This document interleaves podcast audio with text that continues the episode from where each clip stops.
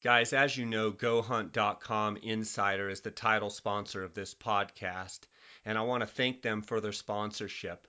I wanted to give you a chance to listen to the head of the Insider program, Dave Loescher, as he talks about the unit profiles section of the GoHunt Insider. Before we get to that, I want to remind you to use the JScott promo code when signing up for GoHunt Insider. All you have to do is go to www.gohunt.com forward slash insider, find the blue Join Now button, and use J Scott as the promo code, and you'll receive a $50 KUIU gift card. After you sign up, they will send you an electronic gift card that you can use at KUIU. Now let's hear from Dave Loescher. Take a few minutes now and I'll show you the unit profile and you'll be able to see all the information that we've gathered and put within this profile to help you to plan for your next hunt. Go into Nevada and we'll pull up a unit right now. Right here, as you get into the unit profile, you're going to be able to see the species icons at the top, and those are going to show you exactly which species are offered in that unit. As you go down, the snapshot's going to be a quick overview of the unit, the buzz, the latest talk from the different hunters about the unit, as well as uh, what seasons are hot, maybe what seasons aren't so hot. On the ground, this section is going to talk about the terrain, the vegetation, access, recommendations on lodging and camping, our uh, historical temperature and precipitation. This is extremely valuable because we're not simply going with information from the local town, the nearest town that may be 60, 80, or 100 miles away. Our data team has figured out a way to drop pin locations right within the unit where it's most important, where it's most relative to a hunter, and we can talk about the temperature and the precipitation and display it on a multi-year basis so you have an understanding of exactly what it is you're going to encounter. Right here, the species that are within this unit, you're going to see these icons again that show each individual species that's offered for big game hunting, and you can see right here we're on mule deer. And as you go down, then it's going to go into a season by season description. As you can see, the dates are right there. And under these dates, you can see where the deer are most likely to reside as far as elevation. The data that corresponds with each individual season is going to show the resident and the non resident quotas, the harvest success, and you can compare the correlation between an increase or a decrease in quota versus how that may have impacted the harvest success on any given year. Each individual season offered for mule deer will be covered. As I go up, if I want to take a look at elk, I can just click right here on the elk icon and here I can get the same thing, information on the elk herd in the unit. You're going to notice on the right side of our unit profile, there's a ton of valuable information. First thing I want to point out, we'll get into the mapping in a moment, but I want to point out the quick tips. In this particular unit, limited cell phone service, often none. This is great. This is valuable stuff to know. Should I get a satellite phone? Is my cell phone going to work? This moon phase calendar is extremely important. You know, do you have a full moon? Do you have a no moon? Because that can impact your hunt. Now up on the mapping section, we've got that broken down on the map on a unit by unit basis. So you can actually expand the view by clicking right here and you'll pull right into it. And here's our unit that we're talking about. And you can actually take it off of the map view and you can go straight into the satellite view. Because if you want to get a, an actual picture representation of a given area, I'm going to drop this orange orange man right here on, in unit 061. You can get the actual picture of the unit, of the terrain, and you can see exactly what it is. Now, within this uh, within this map, here's another cool thing that we've put together for you as, as a user. Right here, these area services on the bottom. Within the area services, if you're looking for lodging, grocery, gas station, or the, the local airport, you can turn these on and turn these off as you need them we spent a lot of time finding local hunters to write these profiles for us that actually have boots on the ground experience in these given units so that you could better plan for your upcoming hunt. Guys, welcome to the J Scott Outdoors podcast. I wanted to make you aware of what GoHunt.com Insider is giving away this month of August. They're giving away 10 KUIU sleeping bags uh, this has a retail value of $4,500. They're 10 KUIU Super Down 30 degree sleeping bags in size long. It's the exact sleeping bag I've been using for a year, and I love this sleeping bag.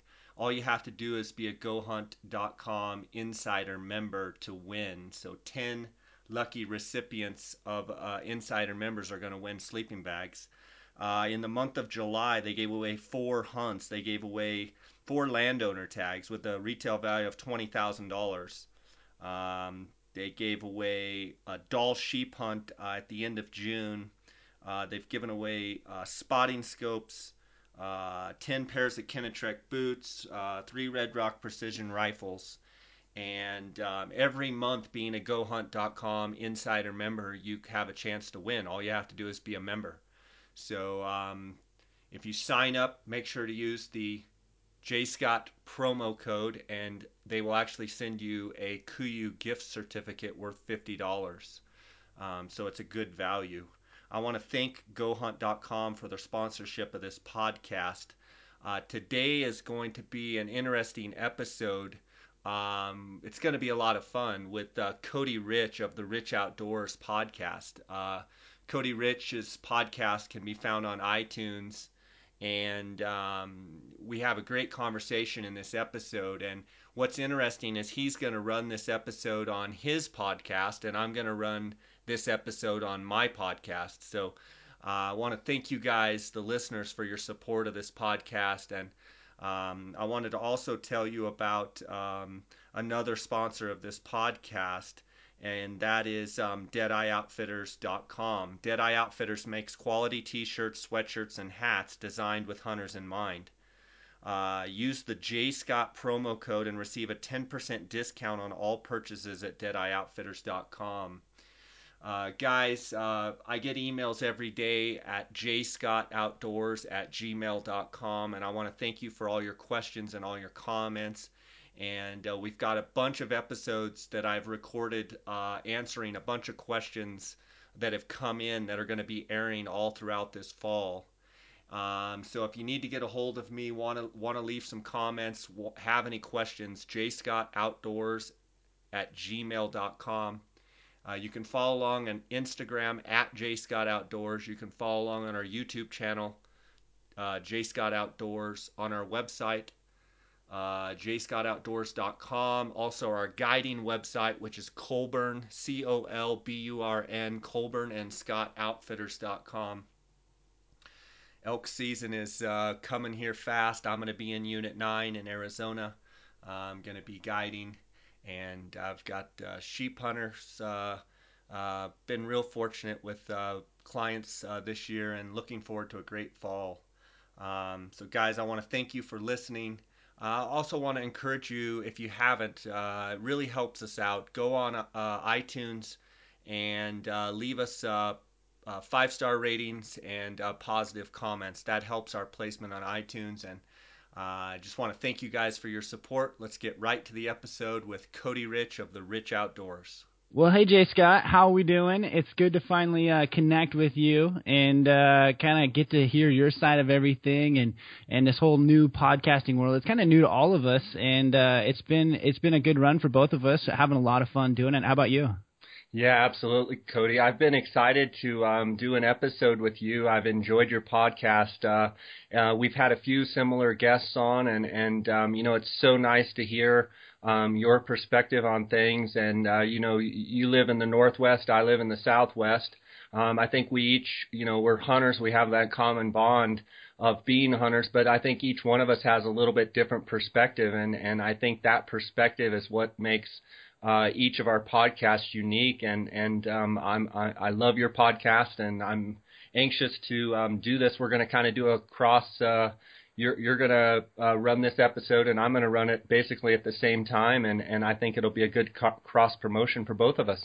Oh, absolutely. I mean, uh, like we kind of talked about, I just don't think uh, either of our guests get enough, you know, the hunting world, and and kind of so it's good to cross promote and and uh, show, you know people a lot of people are new to the whole podcasting thing and so it's great to kind of get uh you know like you said a view from all these different perspectives and uh it'll be fun to do a show that's kind of north versus south and then talk about the different Absolutely. styles you know Absolutely. So, have you spent much time hunting up in the northwest, or in the, what would we call the north? I suppose. No, absolutely not. Um, you know, uh, I hunted last September um, uh, in Mon- out of Bozeman, Montana for elk, and that's probably the furthest north that I've gone. I haven't spent any time hardly at all in the Northwest. You know, what I would maybe consider Washington, Oregon, uh, Idaho. I have not hunted there at all. Northern California. Um, so it's always interesting to me to to hear guys like you and I've got friends Michael Park and Casey Brooks that are you know from that neck of the woods and and to hear them talk about hunting Roosevelts and and talk about hunting in the thicker timber and you know Jason Phelps of Phelps Game Calls is is is a guy I consider a friend and um, I admire, uh, you know, the different tactics and, and stuff that you guys use um, up there on those animals. Oh yeah, and it's just funny. There's actually a lot of guys that came out of that Oregon, Washington, you know, hunting the jungle as we like to call it, that have kind of grown, and now we hunt, you know, all, all over the country. And it's it's funny how a lot of those guys have similar tactics because a lot of the way we grew up and a lot of the way we, you know, approach things is very different. You know, like from what you guys, you know, approach things down in the Southwest in the open country and the rolling hills and and where water is so crucial. Yeah, I mean, there's there's definitely um, I think tactics that that we use that maybe you don't, and vice versa. Um, you know, one thing I know is there's a lot of great hunters that are out of out of that northwest. Um, I, I was fortunate to guide uh, Russ Elms's daughter Avery last year on a desert bighorn sheep hunt, and uh, actually my my elk client this year in Unit Nine uh, is is from Oregon as well, and um, there's just a lot of hunters from your neck of the woods, and and in most cases the the hunters that I've encountered uh, from the Northwest um, are very experienced and, and you know harvested a lot of animals. And you know basically been sportsmen, hunters, and fishermen for for a long, long time. And I think that speaks to you know the animals that you have and and the ability to you know I think the tag tags are uh, fairly liberal up there, and and you can you can get out in the woods, and so I think it creates a great environment for um for good hunters. Yeah, and I'm curious on your thoughts on on on this because I'm sure you've guided a lot of guys from all over the world and and seen different tactics, but like you said, a lot of it I think comes from the fact that in Oregon here, you know, we can have a general season and, and tags are very liberal and we have a lot of opportunity to hunt. And, you know, down in Arizona, there's opportunity, but a lot of the times you don't get to do it every year, and you don't get that hook factor. Is that kind of what you think too? Yeah, I mean there. It's kind of a a, a fine line because, or a, kind of puts you between a rock and a hard place because on one hand you would like as much opportunity as you possibly can, but then Arizona is managed for, uh, you know, it's probably the most trophy oriented state, meaning they they manage for older age class animals, and we happen to have big trophies almost in every category. You know, with elk, mule deer, bighorn sheep, antelope, you name it, bears. Um, a turkey all across the board is, uh, you know, our, our antlered uh, animals and our horned animals are, uh, you know, the the Arizona Game and Fish uh, specifically manages for older age class animals, and so that means not getting drawn. And uh, the reality, if you want, you know, four or five of the best elk units, or two or three of the best mule deer, or uh, you know, you're going to have to wait a long, long time. And so people ask me a lot. Do, would I rather have an elk tag in Arizona in my pocket every year, or am I okay waiting 10 years between tags? Well, one of the reasons that I became a guide is honestly is to spend more time in the woods. And fortunately, uh, from my perspective, you know, I get to spend as much time, if not more, being a, a guide and outfitter down in Arizona. And yeah, a lot of times those those tags are not my own, and I have to go to other states to do so. Um, but on the other hand, we have great quality hunting. We have really big bulls, really big bucks. Our rams are, you know, pretty much second to none, and and you know, big antelope. It, it's it's it's kind of uh, puts me in a unique position because yes, I don't get to hunt my own personal tags as much, but uh, getting to see the the quality of of the hunt and quality of the animals. Um, you know, I've said before that it, it kind of when you grow up in Arizona, you kind of get a trophy hunting mentality, and I know that's a word that's being thrown around all over right now in the media.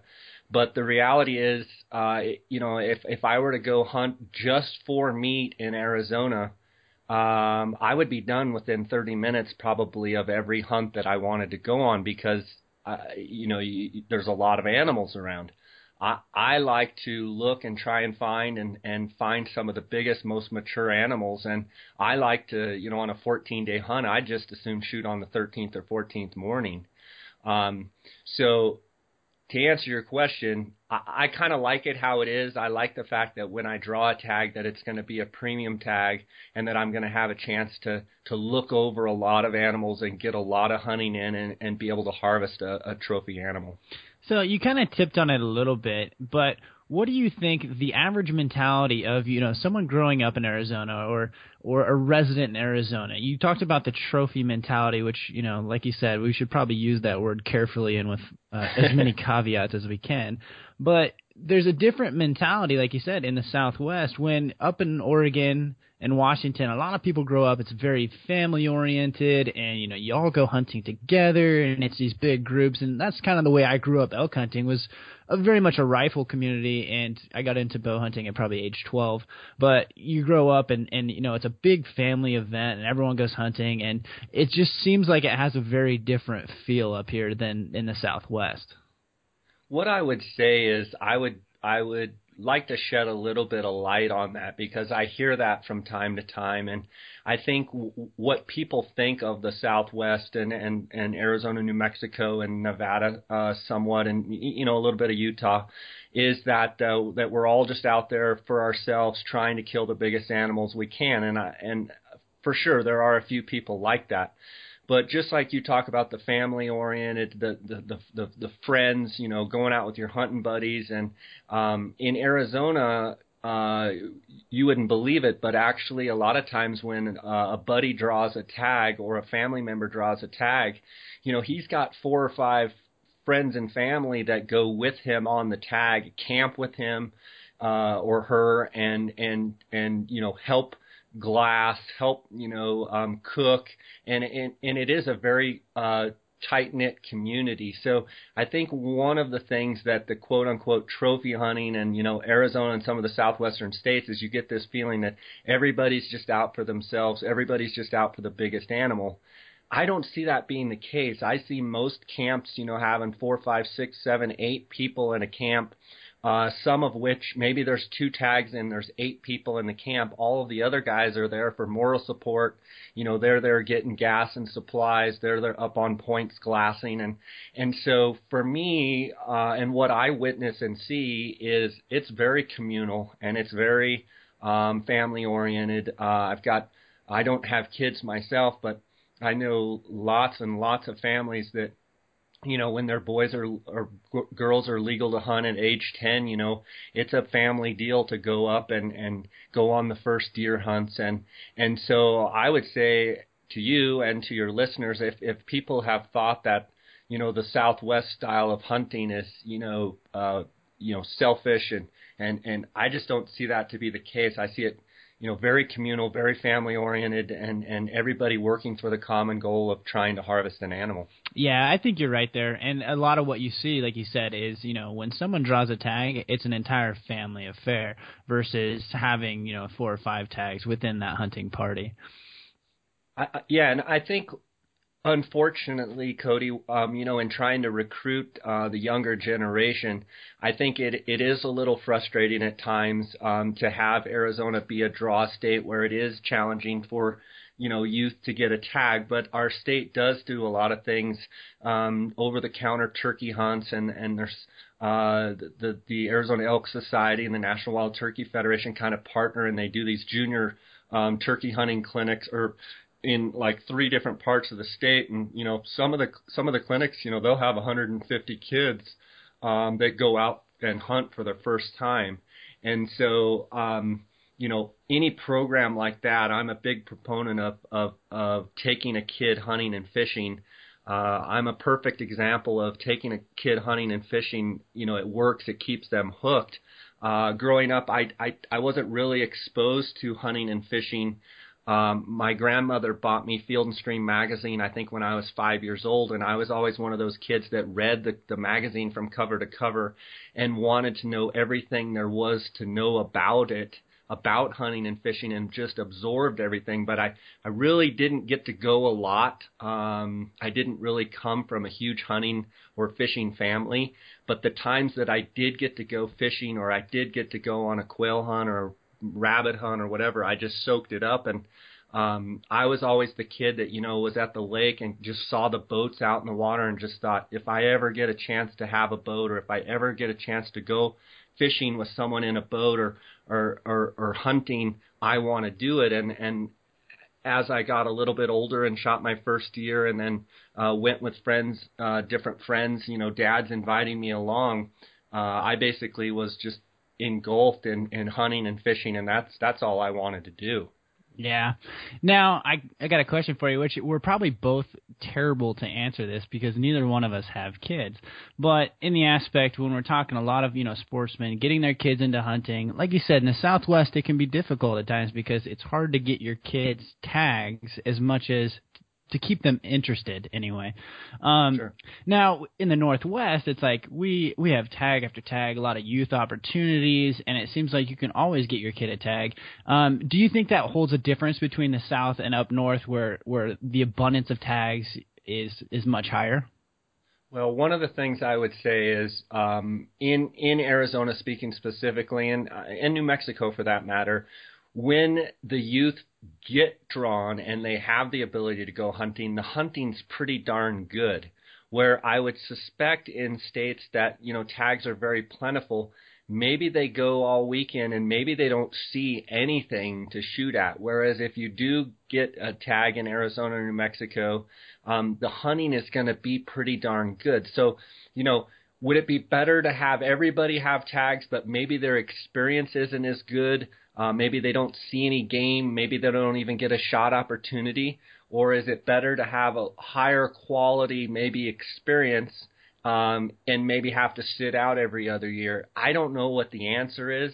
Um, I, I do know that spending time camping, spending time in the outdoors, whether you're being successful in your harvest or not, is important. And I think, um, you know, my my hunting partner and guiding partner, Dar Colburn, he takes his boys and he has ever since they were little, you know, fishing. He takes them camping. He takes them hunting. And you know, it may be a deer hunt, but they're, you know, um, you know, take their bows and they're shooting targets during the day, and and anything he can do to get them involved. And I think that's the important thing with with the youth these days is just getting them out, getting them active, um, getting them, you know, into the outdoors. And and the best thing is if they could be successful, if they could see some game, if they could get a shot opportunity.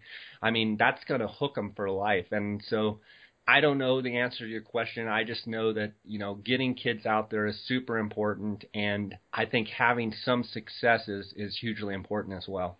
Yeah, and just the reason I ask is, you know, I've taken a lot of kids out and I love taking kids out and there's nothing better than letting them get or having them get an opportunity, whether it's to see game, to take game, but that's the that's really the hooking point. And I've taken a lot of kids out, you know, up here in the Northwest, you're not always going to see things. You know, you're not going to be successful every single time you go out, whether that's seeing game or harvesting game. But at the same time, you take a lot of those kids out, and it seems like you're, man, I just got to get them hooked because they have to, you know, they have to see what I see. And that's the problem yep. is that a lot of times you take these kids out and you know that wasn't fun. We didn't see anything. All we did was hike around. And you know maybe that sinks in later in life and you know there's probably a bigger picture there, but that definitely seems to be one of the the things I've seen, you know, hunting up in the northwest is it can be difficult to to get that kid hooked. Yeah. Yeah, no, and I I I can see that happening and and um you know, I just want to say to all the listeners out there if you have a chance to take a kid hunting or fishing, please do so. Camping, whatever it may be, and and and don't make it. Uh, don't make make it an end result where you know it has to be a certain size buck or you know it has to be a buck or you know if they go out and shoot a doe great if they go out and shoot a cow elk that's fantastic and and and you know don't make it as fun as possible. If it's going to be extremely cold, you know, in the morning and and they're just going to be miserable, maybe make a great afternoon hunt. I mean, make it where they're going to want to come back and want to do it. I think the worst thing you can do is take a kid out in conditions that, you know, are not going to make make a great time, and he's not going to want he or she's not going to want to do it. Oh, absolutely. Or the fact that you know we're running high speed gear and everything is you know a lot more comfortable for us, but sometimes these kids you know they got Bi-Mart, Walmart gear, boots that don't fit, gloves that are too big, and that just ups the misery factor to a point where it's just not fun for them. Absolutely. Yeah, that's a that's a good point. So, what kind of good opportunities is there down in the Southwest? I mean, there's Arizona, but as a whole, you know, there's a lot of good deer tags down there. What what's your best recommendation for youth hunters or taking youth down there? For me, um, I think the best hunt for kids to go on is a turkey hunt because I think they get to hear the turkeys gobbling. I'm a I'm a huge turkey nut. I love turkey hunting and and um I go, you know, multiple places each year and and um I love turkey hunting and I think it's I've taken my my nephews um started them when they were little and I think the great thing about turkey hunting is you get to hear them gobbling and you usually get to have some interaction, see them fly out of the tree, see them do a little bit of strutting. Even if they don't come in, even if they don't get a shot, they get to feel like they're part of the hunt. The other thing that they get to see is they get to see some of the strategy. They know that you're getting up early. They know that you're, you know, getting in close to a roost tree. They know that you're sitting patiently, waiting for them to gobble. And so they can kind of see that there's, there's, it's not just, you know, drive down the road and shoot them out the truck window. It's that is not that is not the type of hunting that we're condoning. What we're trying to do is teach them that this is a sport, that this is fun, that there's a lot to it, that they need to be a student of of the game in order to be um, successful. And you know, another thing is there's a lot of um, antlerless um, cow, you know, cow hunts. There's antlerless hunts where uh, for elk uh, in Arizona, New Mexico, a lot of the different states, Utah, um, where you know very liberal tags. Pretty much every year they could get a get an antlerless tag, um, and I think that's uh, a, another great hunt. Also um, in Arizona we have junior deer tags, and there's um, also units uh, in Arizona that's a general season, but they're whitetail, they're Coues deer tags, and a lot of times the units go undersubscribed, meaning they have tags left over. And so, in my opinion, getting kids having a tag in their pocket, letting them know the importance of getting that tag, letting them know about all the aspects of preparing for that hunt, going on the hunt, and then trying to execute your plan. I mean, I think that's all part of making it fun for them. Um, but you know, I would say turkey first, uh, elk second, uh, and deer third um, is probably where I would start. Yeah, I think you're right. Um, turkey is one of those things that, like you said, it's it's generally a little bit easier than elk hunting. It's it's very similar, so they kind of get the same feel for it. Uh, and up in Oregon, you know, we're allowed two turkey tags, and and uh, it's one of those things where you can hunt uh, pretty much all over the state. There's a lot of opportunity. You know, up in the up in the Northwest, um, Oregon and Washington both have some great youth hunts uh, for cows early season as well. They actually do in Oregon. We have uh, a cow hunt that starts in August and kind of goes up to bow season. So you can kind of get some of the bugling action and, and, and calling and get a get a, the experience of elk hunting in, in the in the country without the pressure and you know the elk haven't been pressured yet, so they're not as as spooky. So there's a lot of great hunts up northwest, uh, a lot of over the counters, a lot of lot of possibilities for kids. That's awesome. So, want to dive into kind of what we originally had talked about in the North versus South debate, uh, so to speak, uh, is different tactics. And I'm just curious. I mean, you haven't spent a lot of time in the Northwest per se, the Pacific Northwest, I should say. But how did you see tactics change from, say, where you hunted in in Montana versus where you're guiding down in Arizona? Well, I think one of the biggest things that I noticed um, between, say, Arizona New Mexico, Utah, and Montana from a from a behavioral standpoint. Um, I am a big proponent of cow calling. I'm not a huge bugler. Uh, I feel like I'm very proficient with the cow call, uh, both with the diaphragm and with the you know bite and blow or open reed style call. And um, while I did call in some bulls in Montana, I noticed that the where I was in Montana, the bugling was so good and so intense. There were so many bulls bugling um, a friend I went with, Jason, he's like, "Do you have a bugle?" And I'm like, "Yeah, actually, I have one back at camp." He like he said, "Let's take it out," and um, he started bugling, and bulls were coming unglued, And you know, my friends Michael Park and Casey Brooks, who are from the Northwest, uh, they like to bugle. They cow call some too, but they like to bugle a lot, and they have a lot of success bugling bulls. One of the things that I saw happen in Montana is that you know bugling worked just about as good as cow calling, and in Arizona, because a lot of our bulls are pretty darn old and pretty darn wary, as well as the cows. Um, you know, in when I my experience in the woods is when a guy blows a bugle that's not on point, uh, those elk shut up, those elk move away, and uh, I did not see that happening in Montana. I saw uh, whether Jason's bugle was good or bad. Uh, they they responded even even on some if if he was out of wind or what have you, and it just didn't sound exactly right. Um, they still came unglued. Whereas um, you know, I'm a proponent of sweet talking elk as a, as opposed to wanting to pick a fight. Now, uh, I did an interview with Corey Jacobsen, who I'm, whom I believe you did also, and um, you know, he's a huge proponent of you know pick a fight. He, does cow call too, but I mean, he he loves to bugle bulls in, and um, I my personal opinion is in Arizona and in New Mexico where maybe there's more pressure, maybe there's more roads, maybe the elk hear and see more people. I don't feel bugling is uh, at, as good of a tactic as say cow calling.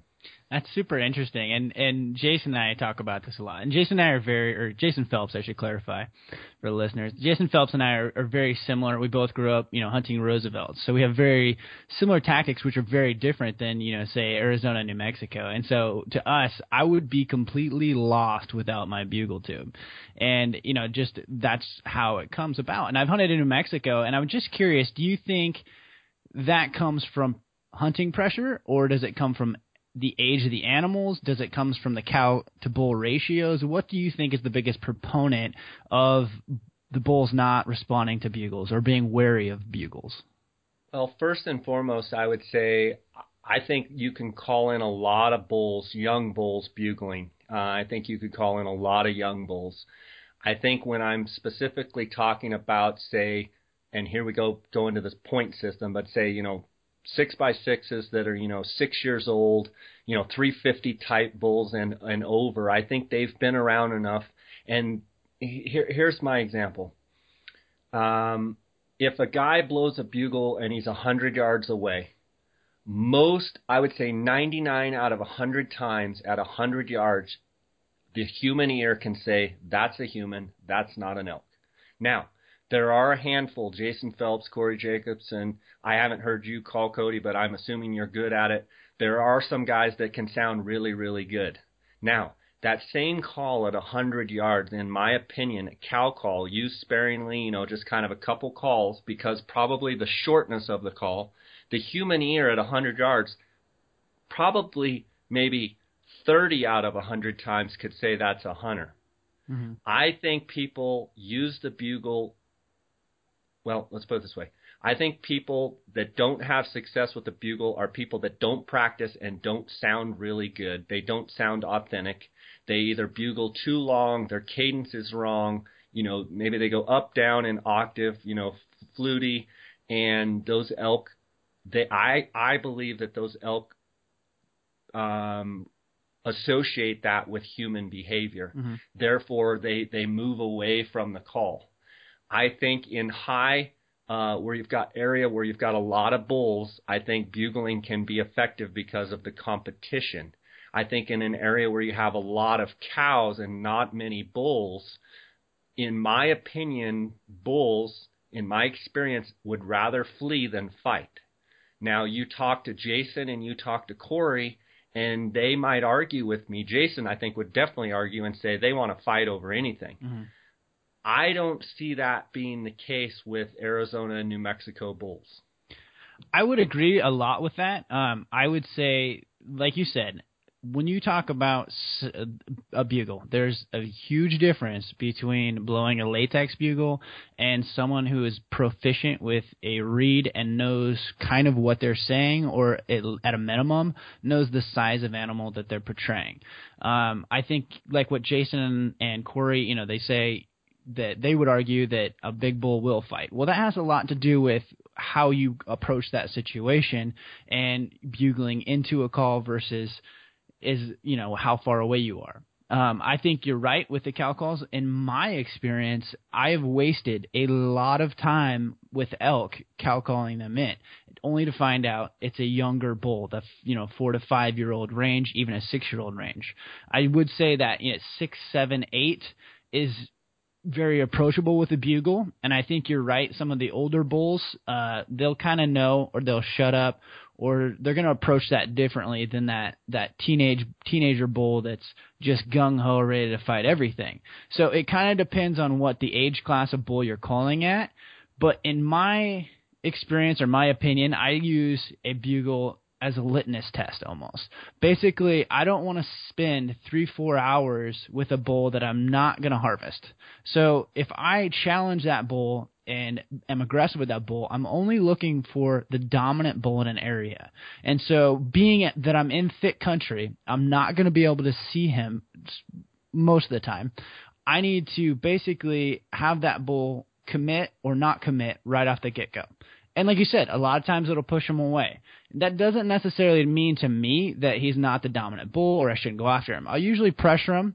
Um, maybe he's just trying to find a bench or an area that he feels comfortable. Maybe he's tucking his cows away. I don't know all of the exact situation around that. So I'm just going to keep pressuring him and and basically looking for him to turn around. And that's kind of been my theory is just to use that challenge bugle and to see how big of a bull he is.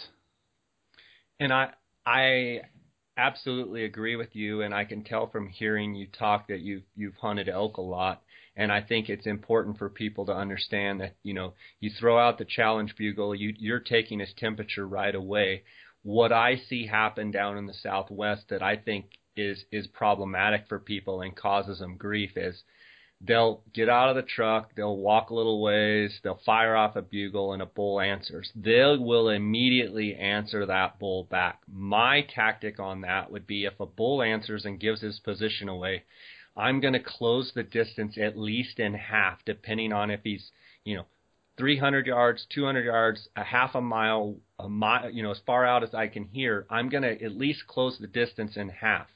What I see uh, causing people problems is they're just calling the whole way that they're moving into that animal. They are calling, letting that animal know where their position is. And I think that's a huge mistake. And I hear it.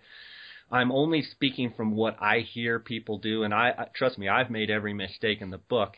But I, I kind of in the back of my mind think I've already learned that lesson, and here I'm listening to this guy over here have to learn the same lesson. And I would tell people, when you locate that bull and he bugles and he's given his position away, in what I do is I try and get as close to that elk as I can. Now that he's given me his direction, I move in his direction with the wind in my face as best that I can, using my eyes as quickly as I can. I'm using my eyes to make sure he's not coming to me. Now, when that bull answers again, I am not one to answer back. I am one to let that allow me to focus even more and hone in even more on that bull's position. Mm-hmm. I feel like if I can get within 80 yards, 90 yards of that bull, I can call that bull in almost every time. That's my opinion. I feel like I see people, and I've made the mistake myself of going, okay, here I come. I hear you. I'm answering back what that does is that that bull is just going to stay put and what's he going to do? He's going to have his eyes wide open and he's going to be looking in your direction. If he's bugled 3 minutes ago and you're moving towards him quickly he doesn't really realize that you're coming to him so he's not as aware and alert. Whereas if if as you close the distance you're letting him know you're coming he's going to be dead on alert and looking in your direction. So from from my perspective bugle is great to locate. And even if you get in close to him and he's got cows and now you're in there tight 50, 60 yards, a bugle will almost work all the time because now you've gotten uh, quote unquote in his face and you've even given him the choice to flee or to fight, but he, you're so close that if he flees, all those cows are going to know that he flees. Mm-hmm. I may be reading too much into it, but if if you get tight enough on a bull, they will come and fight. But you've got to get close to them to get them to come to you to to you know bugle to bugle. And that's where it's tough down in in uh, in the Southwest because the, uh, well a lot of times it can be more open, and so you're going to get picked off by a cow somewhere, and that's it's it can be a lot harder. In my experience hunting in New Mexico, it seems like man, you know they can see me from so far away. I'm used to hunting in Oregon where nothing can see me till I'm three yards away from it. So, um, did you experience a little bit of change in in um, in the behavior of the elk once you were in Montana versus you know down in Arizona. You said that you were a lot more bugle friendly up in Montana. Did that change once you close the distance, or are you still trying to cow call once you close the distance?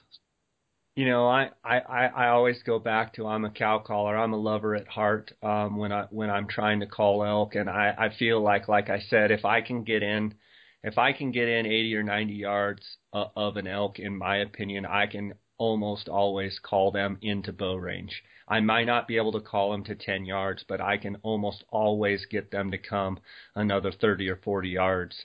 And I, I think uh, taking that sweet talk, taking that lover mentality, I, I've learned sounds that are that are soft and nasally by by being around a lot of elk um, and hearing those sounds that those cows make to those bulls you know that are that are not audible maybe say outside of a hundred yards. You have to be within you know a hundred yards to even hear the sounds they're making. Those are the types of sounds that I've found that once you do close the distance on those elk that that can be extremely effective. And i'm not talking about the standard you know yeah yeah cow call. I'm talking about the you know yeah yeah. you know the soft the the the little mews and just the little soft nasally stuff. Um, it, it works so effective uh, down where I'm at. So you've been able to take a lot of really great bulls. I mean, some of the top caliber bulls in Arizona. Do you feel like there's a big difference in in that top level bull? Do you approach a say you had a 400 class bull? Are you going to approach that differently than any other bull, or what's your what's your mindset there? Well, my mindset is I I like to observe.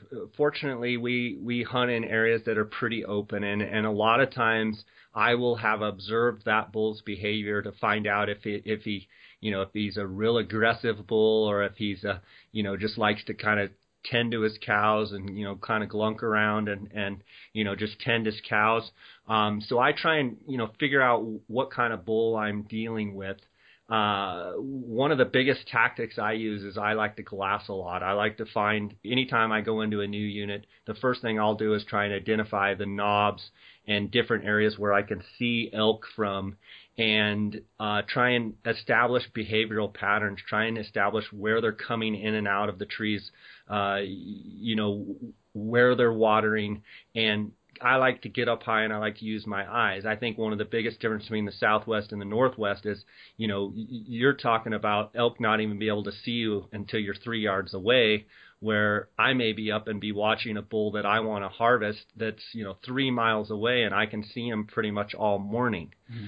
So I, I'm, when I'm, to answer your question, I approach big bulls uh, way more gingerly than I approach uh, uh, smaller bulls, and a lot of times because of the ability to glass and be able to establish behavioral patterns uh, by glassing, I, I I can make a prediction as to where my plan of attack is. There's times when I'll sit up on a knob, I will have the bow in my hand, and I will not even be down in the jungle with them. I will be up on a knob because I know that my time uh, to kill that bull is is not in the morning. It's in the evening or it's it's midday when they go to their wallow.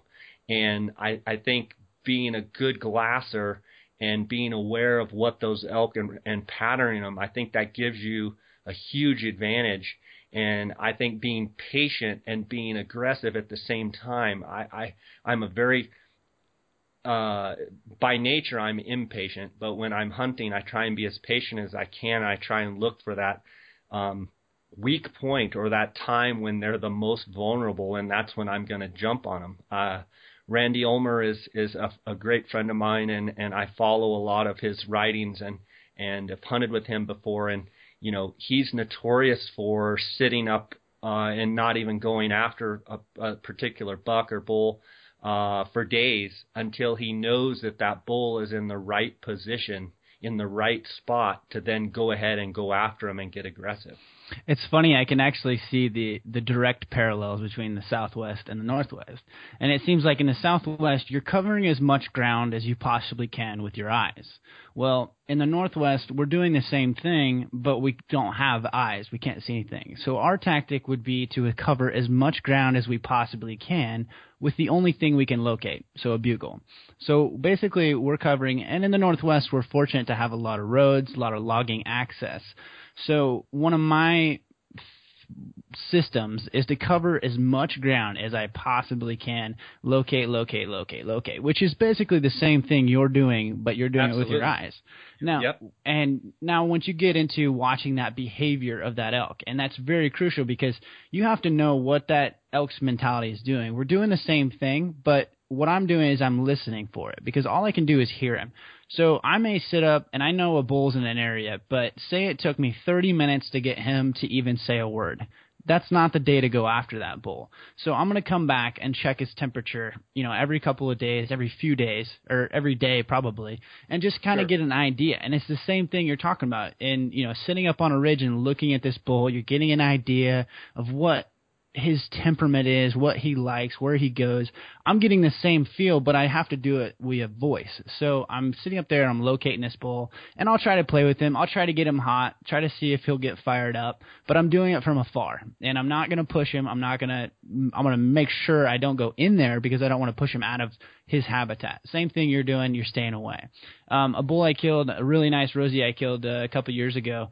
I I probably went back and tested him three or four times, and it wasn't until about five days later, and I came in and one morning, and I'd actually called the bull pretty close, but he was real quiet in the daylight, and he started to slip up above me, and I knew he was going to try to get my wind, so I backed out. Three days later, I came back, tested him again, and he was super hot. So it's like, okay, today's the day. So then you slip in. Once you know kind of his temperament and and what he's obviously a lot hotter, the odds of killing that bull go way up because now he's he's kind of stupid. I mean, he's bugling his brains out. So that's when we I slipped in there and uh, was able to bugle right at him and, and bugle him right up. But the same, very similar. I see, you know, just very different tactics, I guess. Yeah, and I, I think you would attest to when you're sliding in on a bull and you're taking his temperature. I mean, you're listening to the intensity of his bugle, and you're inten- you're listening to how quickly he's responding back to your bugle. And if he jumps all over you and say you don't answer him back, and he jumps all over you like get the heck out of my territory, you know that that's a bull that you can probably slide up there, get in there pretty tight, and you hammer off a bugle, you're betting that he's going to come over. You better have an arrow nocked. And I, I think that's the same. I think elk or elk. Um, and, and I and I think you just have to kind of judge those right times. I mean, it, it, same thing parallel to turkey or you know elk is you know there'll be a turkey gobbling and I'll just walk away and someone hunting with me say, "What are you doing?" I say, "There's no way I'm going to call that bird in." He's like, "We haven't even tried." I, said, I can just tell. Mm-hmm. And a lot of it is from their intensity. You know, if you don't have anything else going, then maybe go try and mess with the bird. But you know, if if you know that you can go over and there's another bird, you know, a half mile away or three quarters of a mile away, you know, definitely the same with elk, where you want to work the ones that you can work.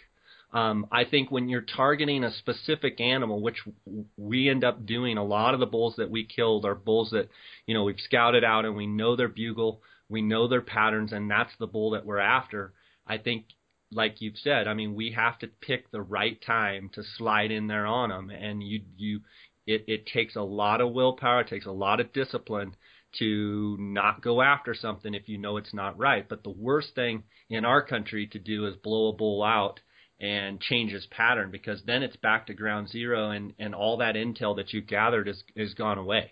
Oh yeah, and it's even worse in the Northwest because uh, you'll you'll lose a bull, I bet. and, and there's no way you're finding that bull again. I mean, you just just not going to happen. And another thing on that is a lot of times you have to know exactly where he is, and like you said, you have to have the discipline to not go after that bull if he's not in a location. If he's in, you know, some thick reprod or he's in some thick jungly stuff, and you're like, well, I got, you know, a 10% chance of this even happening, even if he is hot stay out of that situation because you know that evening maybe he's on a bench that's just open timber and there's 80 yard shots all around you and you can see that bull coming and you can prepare.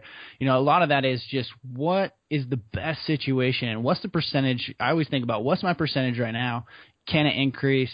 You know what's it going to look like? And like you said that's it's hard to do sometimes especially these days when we have hunters on every ridge and every corner but sometimes you just got to take that gamble yeah, absolutely. You know, one question I would ask you that I'm curious about is is the bugle and the and the depth perception in thick, you know, rainforest type thick country.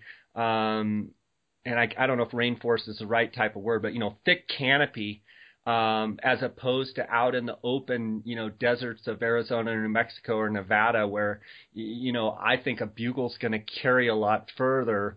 I'm curious um, about, you know, from bringing your tactics from the Northwest down to New Mexico where you've hunted, um, did you notice that the bull sounded further or closer away? Oh, absolutely. I remember uh, I've hunted in New Mexico twice now, um, and both times it, it was the same, very similar. It was, you know, you're always expecting that bull to be a lot closer, and I would set up, and it just wouldn't work out because I think a lot of the times I was setting up, you know, expecting that bull to be a lot closer than he was, and that sound just down there it carries so far in open country that, like you said, it is rainforest up here, and uh, I mean we have open country on the east side, and I spend a lot of time over there as well, but I definitely cut my teeth and grew up hunting Roosevelts, and so you know I always expect those things to be a lot closer, and then I always end up setting up way too far away.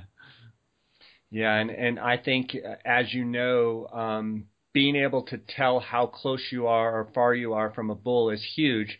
Because if you set up too far from them, there's not a chance they're going to come most of the time. Mm-hmm. Um, and so I think uh, people can realize that you know coming from one area to the other, they have to realize that you know in more open country, the bulls you know are going to sound differently uh, and and and and then if you go in thick timber, they may be right on top of you, but they sound like they're a long ways away. Yeah.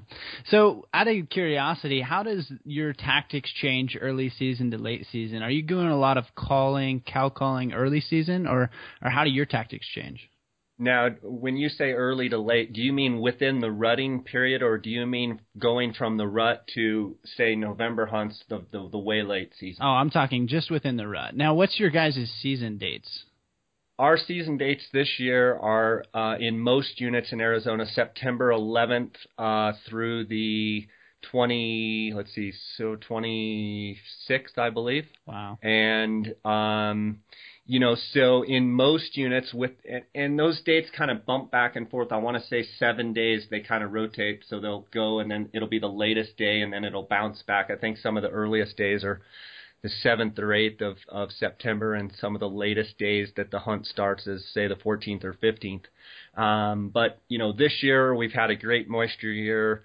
Um, my prediction is the rut in most units will kick off early. Uh, they'll be bugling really good by the opener on the 11th. Um, I would say early early in the rut is your best time to kill, in my opinion, the biggest bulls um, day in and day out because a lot of times they haven't established their herds.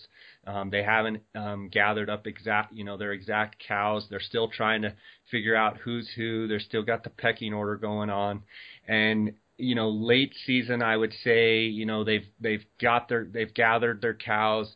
Uh, yes, the rut becomes more intense. The bugling becomes more intense because of the uh, you know, the estrus period, and actually cows are being bred probably later in the season. Um, but sometimes I think it can be harder because they've already gathered their herds, and you know, at that point there's satellite bulls all around, and it's hard to sneak in on one elk when you know there's 40 other eyeballs around. Um, whereas the early season, you know, a lot of times some of the biggest bulls are still by themselves because you know the actual breeding hasn't started yet you know, and, and those 370 and better bulls a lot of times are the older bulls, and they're just waiting because they know that you know the the smaller pipsqueak bulls are just with the cows and that there's actually no breeding going on. So I think you can be aggressive uh, early in the season. Um, uh, with your calling, and I think you have a better chance of a big lone bull just coming in. Whereas later in the season, I think you have to uh, really watch the cows, really watch the other satellite bulls that are around, and, and, and it does become a little bit harder. Sometimes they're a lot more visible, and they're a lot more vocal, but they're harder to slip into that uh, you know bow hunting range. Yeah, there's always a lot of eyeballs late in the season. Does your sure. your uh, scouting tech not scouting locating techniques for early season change? I mean, from are you locating with the bugles, or are you just locating with your eyes? you know, so much of what I do is, is glassing, and and I have people sometimes that come with me. I have people that come and help me at times, uh, friends and family, and a lot of times they, why are we glassing every day? I want to go in there and you know stir it up with them, and I've learned that if you have the ability to see the animal that you're hunting, you're way better off, and your percentages of killing that animal go way up if you be patient like I said before, and wait till the exact time and the right time. And I feel like patterning those bulls and figuring out exactly where they go in. Sometimes in the mornings, on even on a guided hunt, sometimes in the mornings, we won't even be out in the field. We will be up on point, and we will watch where those elk go in to the trees. We will watch them as far as we can and try and bed them down and make predictions of where they're going to come back to that same area in the evening, and sometimes the evening hunts can be the best time to kill those bulls. Mm-hmm. Um, and so, you know, glassing. I'll be honest with you. I very rarely even carry a bugle with me in Arizona. I carry obviously all my cow calls, but usually our bulls are bugling enough that I don't even have to get them started. And and that's one of the benefits of hunting in Arizona is the bugling is is usually outstanding. And a lot of times before the season starts, I already know the bull's bugle of the of the elk that we want to harvest. Mm-hmm. Or if if I do get out on the ground, I'm out there trying to listen for that bull's specific voice, and so that when I get in the trees with them and there's six or eight bulls bugling, I know which ones we can go after and say, look, we're not even going after that one, that one, that one. That's the one we want. The one that's in the back, we're going after him because he always chuckles at the end of his bugle or whatever it may be. Yeah. So, out of curiosity, a lot of guys, I know a few guys that are headed to Arizona this year, um, unguided. And what advice do you have for guys, anyone heading south from the north, on a big bull hunt this year? You know, a little bit different tactics, like we talked about. What's your what's your advice and what's the biggest problems you or what's the biggest hangups you see with guys coming down south? Well, I think first and foremost, if they've drawn an Arizona or New Mexico tag, I think you know they don't come around very often, and I think spending as much time before the season as they can is is of utmost importance. Um, you know, if, if their work can allow them to take a week or 10 days or 14 days, as much time as they can get down into their units, I think the better. Because the more time that they can spend glassing, and what I would say in any units that they're hunting, try and find before you even get down there the, the, the historical glassing points, talking to other hunters, where can you see elk from? I feel like if I can see them, my effectiveness goes way up. Okay, that's number one.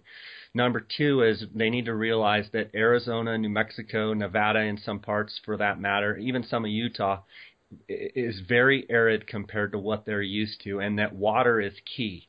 So not only the glassing points are some of the things that I'm looking for, but also water holes. And most of Arizona, uh, we don't have a lot of live water. We don't have a lot of streams, creeks, springs, what have you. Most of our water tanks are are um, you know dirt tanks or or windmills that have uh, water troughs. And so they need to understand that those elk have to water every day uh, it would be my uh, advice to go and check out all of the water sources. Go to as many tanks as you can find. Walk around those tanks, check for sign, check for tracks, try and establish, you know, how many elk are using these tanks. Uh, look for rubs, look for fresh sign, okay? So you're up on points, you're glassing, you're checking water holes, and then the next tactic that I would tell people is at night, once it gets dark, go back and eat your dinner, and get back in your vehicle because there's a lot of roads and go out and start driving. take your GPS, take your map, and start driving. Now, drive in these areas, pull off to the side of the road, and roll your windows down. It's pitch black dark. Shut your vehicle off. Have it where your lights automatically turn off when you shut your vehicle off, not where you shut the pull over. You turn your vehicle off. Your lights are still on. You know your your car doors dinging. All of that stuff. Turn all that stuff off. Very first thing you do is you pull over, shut the truck off. The lights, everything goes off. Wh- whoever's with you in your car, tell them keep their mouth shut. Very first thing you're doing is you're going to listen because a lot of times those bulls will bugle at the vehicle. I know it sounds crazy, but they hear the vehicle and they're just bugling, telling it, hey, there's a vehicle. What I don't know what they're telling, but they're they bugle. So immediately have your windows already down, shut the truck off, stick your head out, don't open the door, and listen. You're, what you're doing is you're trying to count bulls. You're trying to see how many bulls are in the area. You don't get out of your vehicle. You sit there and you listen, you let them bugle or whatever. Okay, they're close or they're far off. If they're close, just stay in your vehicle. Sit there and listen. Mark down on your map. I heard three bulls here at mile mark or whatever. Okay? If if you hear them way off and you think you can get out of your vehicle without making a bunch of noise, simply get out of your vehicle very quietly. Don't slam the door. Don't even shut the door. Just let the door just go back kind of the closed position and just lean there against your tr- your pickup and just listen and try and figure out okay there's three bulls on this side of the road there's two bulls on this side of the road and it sounds like there's a whole pile of them up the road what you're doing is you're taking inventory when it's dark they're going to have a tendency to bugle a lot more than they do in the daylight I think that tactic is huge because you can find where those bulls like to congregate and you can find new areas uh, where those elk are and a lot of them, you know, you can hear pretty much everything inside, say, of a mile. You know, faint bugles way off, maybe just inside of a mile. And you can find great areas by just driving and listening. What I see guys doing wrong is they drive, they they don't pull out of the road. They're parked right in the middle of the road. Okay, they don't set their lights where they automatically go off. Their their cargo lights on and if a bull's, you know, 200 yards, he probably isn't going to bugle. If it's pitch black dark and you just shut the vehicle off, they think the vehicle's gone. I see people get out, they eh, open the door, then they shut the door, then they walk down the road 10 yards. And I think those elk are not going to bugle. Whereas if you just pull off, everything's dark, you have your windows already down, everyone in your car is quiet, you're going to get most of the bulls sounding off to each other and they're going to go back to you know carrying on but when when humans interfere and you know sh- slam doors lights go on ding ding ding the dark it's just it shuts off the whole program yeah and one thing we do that a lot up in uh, up north too but one thing people do as well is they'll pull over and listen. They won't hear anything for five minutes. Start the truck back up, take off, and sometimes that can take ten or fifteen minutes. I've sat there ten, fifteen, twenty, even thirty minutes, and then pretty soon one, two, three, and you know it just takes a minute because you know it depends on how much traffic they're going to get right there and and you know how often they're hearing trucks go by that area but a lot of times it can take longer than you think so um, that's a really good tip uh, whether you're up north whether you're down south wherever you are is you're utilizing time that you can't hunt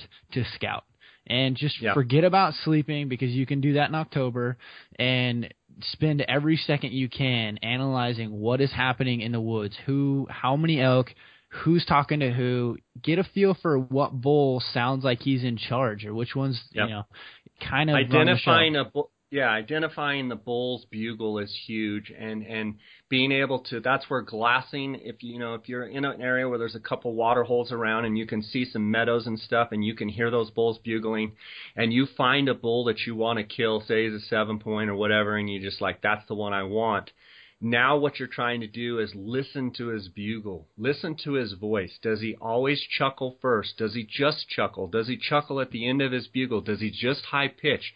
You know, does he not bugle very much at all? Does he glunk? You know, those are all things that you know, when you get down in the trees with them and you know the bull's bugle, he's as good as dead. Because mm-hmm. once you know his voice, you can just follow him till you get on him. And I think one of the mistakes people make is they come down in Arizona where you may get on six or seven or eight or ten or fifteen bulls bugling in a group, and if you're just trying to figure out, I mean, I've been in situations where you know me and my hunter are looking at each other going, I don't even know which way to go. They're bugling in every direction.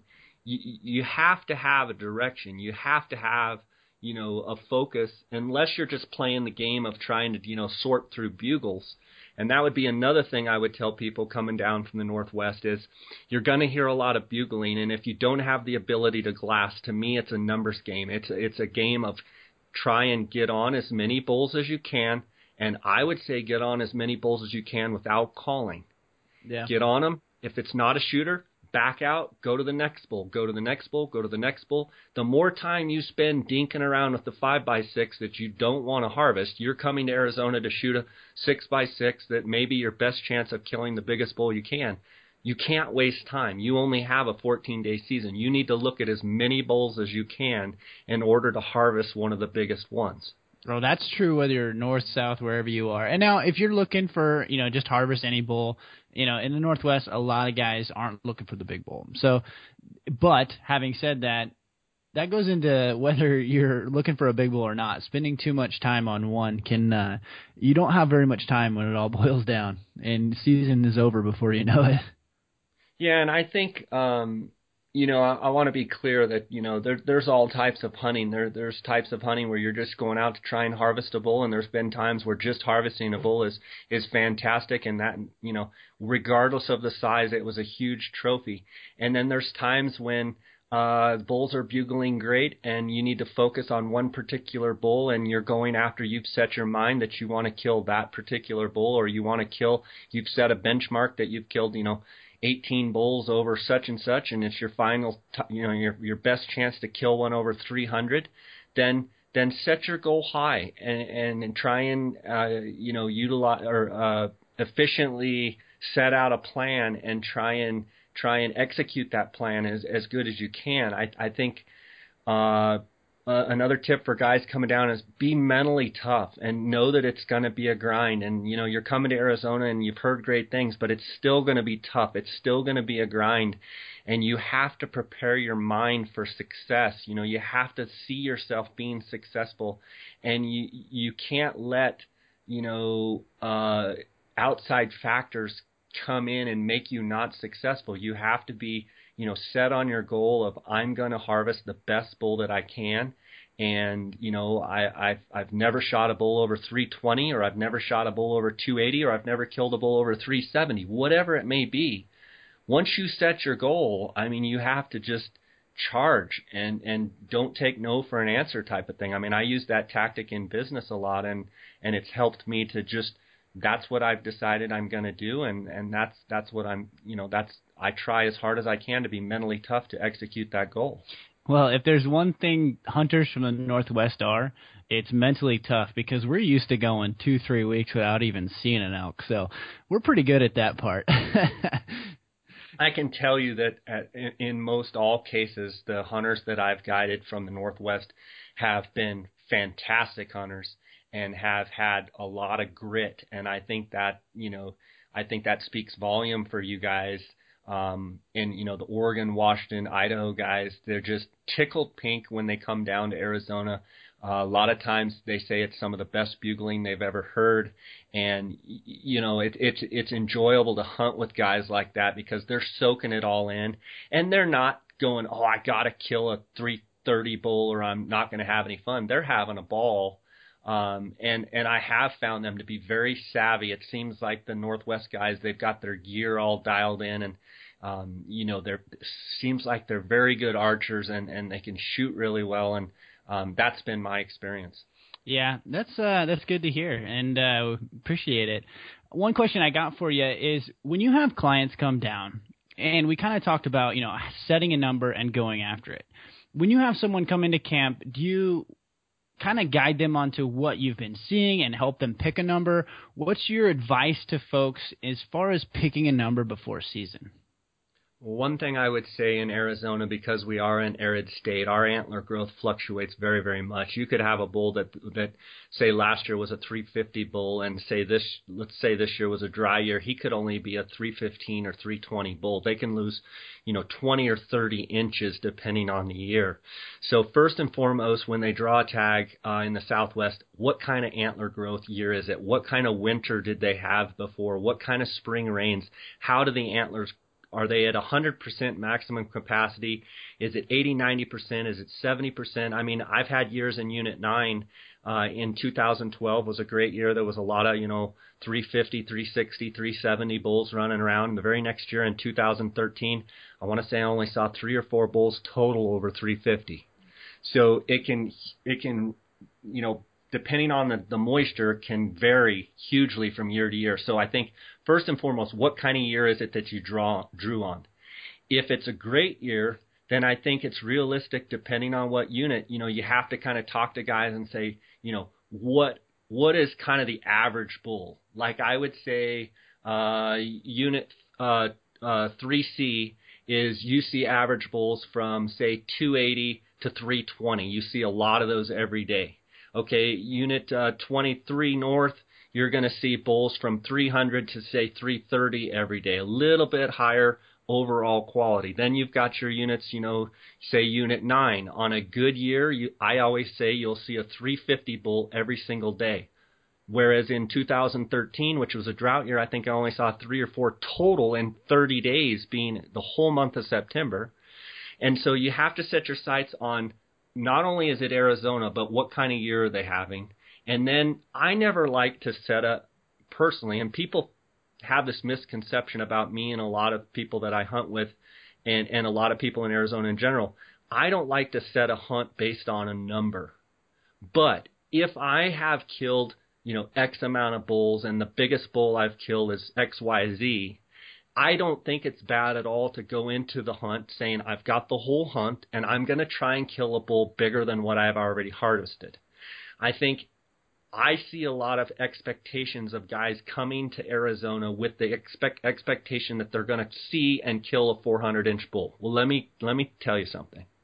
I've only seen 400 inch bulls. I've I've probably uh, harvested and guided for as many 400 bulls probably as any other outfitter out there. And I want to tell you that the number of 400 inch bulls that I've seen are probably, I could use less than two hands to tell you how many I've seen.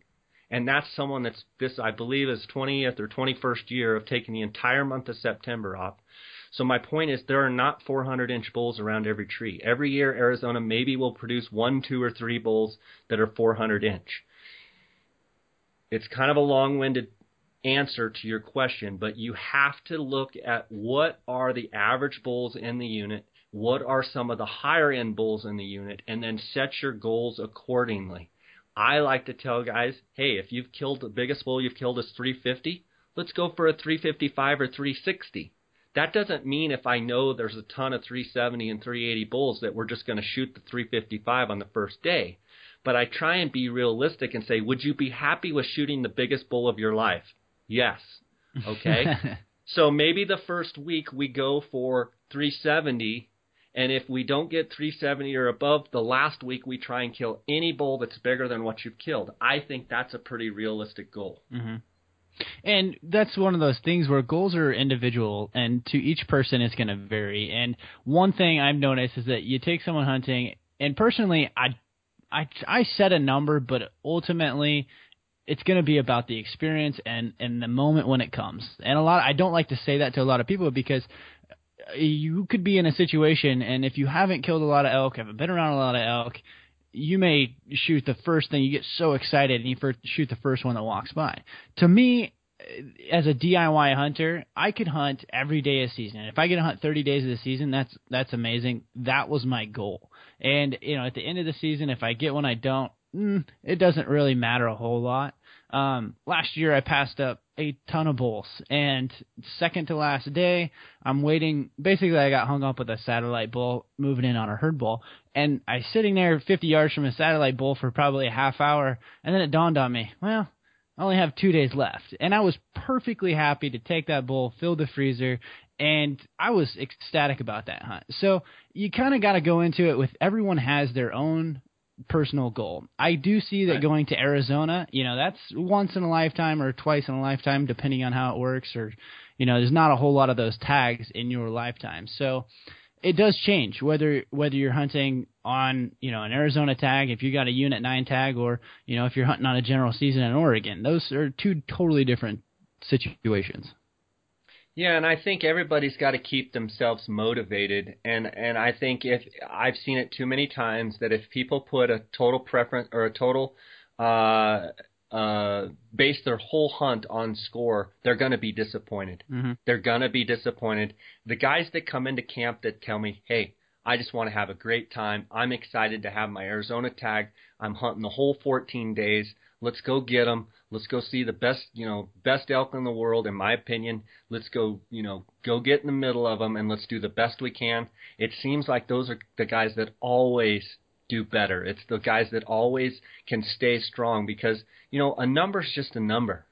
A number is just a number, but the experience of, of, of the adventure is going to stay with you forever. And, and I encourage people, don't hunt for numbers. And people say, well, geez, Jay, you know, you're always after the biggest, you know, animals you can hunt. Yes, I am, but I am motivated to get my clients the best animal I can. And when I'm hunting on my own, I am, I am trying to find the best the biggest and what have you and that's what I try and shoot. But that doesn't mean if I don't get it that I that I don't enjoy the hunt. I like to always make sure that I'm enjoying what I'm doing. And if it becomes too overwhelming to shoot a 400 inch bull or too overwhelming to shoot a 350 plus bull then you're not having fun. We're all doing this to have fun. Sometimes going above and beyond trying to kill something extraordinary is a grind and not fun. So you have to decide is that really what you want to do? Because I, I have hunters all the time that say, I want to kill a 370 plus bull or nothing. And I say, well, what's the biggest bull you've killed? 325. And I say, okay, I hear what you're saying, but I want to talk to you about reality and I want to talk to you about how tough it is going to be to kill that 370 plus bull and and that's fine if you're going to hunt with me and that's what you want to do but i want you to have a great time. And so we we have long conversations about expectations and i am great if someone says look i've killed 47 bulls 350 and over. I just want a 350 plus or, or under and i just want a 350 bull. Or or what have you. What i have a hard time is when people have killed very very few things and all of a sudden they're this trophy hunter because they want to go home and tell their buddies they killed a 385. oh, that's social media effect right there. The other thing I would throw out there is that's going on in our industry is, and and I just say this because I'm a huge, um, I like to be credible, and I like, uh, I I like what I say to be the truth, and I like for other people around me what they say to be to the truth, and I think you know the social media thing and and all of that. I think in general, hunters like fishermen love to tell fish stories. and I would just encourage the listeners out there, and I'm not I'm not accusing anybody of anything other than I think we all can agree that, you know, it's gotten about numbers and it's gotten about well mine's 351, well mine's 352, well mine's 363. You know what? Half the time the 363 bull is really a 347 bull. Yeah. I I would encourage everyone to let's get back to being real. Let's get back to being credible. Let's get back to when you say it's a 180 inch buck, let it be a 180 inch buck. And I, I just see it seems like our industry, and it's you know same thing with fishing. You know, you go all day and you fish and you catch 14 inches and you pull into the takeout and the guy's like, oh yeah, I caught four fish over 24 inches, and you're just looking at him going, really? yeah. Well, Jay, I don't know about you, but I passed up like a solid five 380 bulls last year. I just weren't I was looking for that 400. Okay. yeah, and I mean, uh, you know, there are some people that that is their story, and you know, then they end up shooting a 405, and you can go, okay, I guess they weren't full of bull. But I think in general, it seems like the fish stories are getting longer and longer. Yeah. No kidding. Well, I just assume that if you pass it up, it's the same if it was a 250 bull or a 350 bull. I don't really care. Yeah, it's a bull. You could, yeah. I mean, yeah, for sure. Well, thanks for chatting, Jay. Uh, it was great to talk to you. We should do this again. Yeah, it's been awesome, uh, Cody. Like I said earlier, I enjoy your podcast, and I'm glad we did this. And I look forward to meeting you someday. And I appreciate the work that you do, and and um, just. Uh, uh, yeah, just uh, excited to um, be a part of the hunting podcast world and, and admire what you've got going on. Oh, absolutely. And uh, like you said, all you know, all the listeners out there, here's another podcast for everyone to listen to. Uh, for all of us who can't get enough hunting, you know, this is how we deal with that wait until fall. And we're almost there, but you know, we still got to listen to these podcasts. And another thing is, is the podcasts are great for those long drives to hunt. You know, you just some, I saving some up, man. I'm telling you, I'm gonna save them up because I got a few all nighters to pull. Awesome. Cody, why don't you tell my listeners where people can find you and I'll do the same. Yeah, so if anybody's looking for it, it's therichoutdoors.net. Obviously, you kind of know the podcast situation, so head over to therichoutdoors.net. You'll find all of our interviews and more, as well as if you're looking for game calls, uh, I got a new site, gamecallsupply.com. Check out all the top elk hunting calls tips, information, guides, how to's. So if you're looking for some elk calls, head on over to that's gamecallsupply.com. And uh, I think right now we have the TRO product or the uh, coupon code. So if you enter TRO, which is the Rich Outdoors, you'll get 15% off your entire order of calls. Um, so check that out as well. Awesome, buddy. And yeah, um, my podcast is Jay Scott Outdoors, Western Big Game Hunting and Fishing. Uh, you can find me on iTunes, Podbean, or Stitcher. Uh, my website is jscottoutdoors.com. My Instagram at jscottoutdoors, Facebook at jscottoutdoors, and uh, YouTube channel Jay Scott Outdoors. And I just want to thank uh, all the listeners on both sides, my listeners and your listeners, for all their support. And um, uh, Cody, it's been great talking with you. I look forward to doing it again. That's right. Good, uh, good to talk to you, Jay, and good luck this fall. All right, buddy. You take care. Thanks for listening to the Jay Scott Outdoors Western Big Game Hunting and Fishing Podcast, brought to you by GoHunt.com Insider. Research faster, hunt more. Go to GoHunt.com forward slash insider and join today.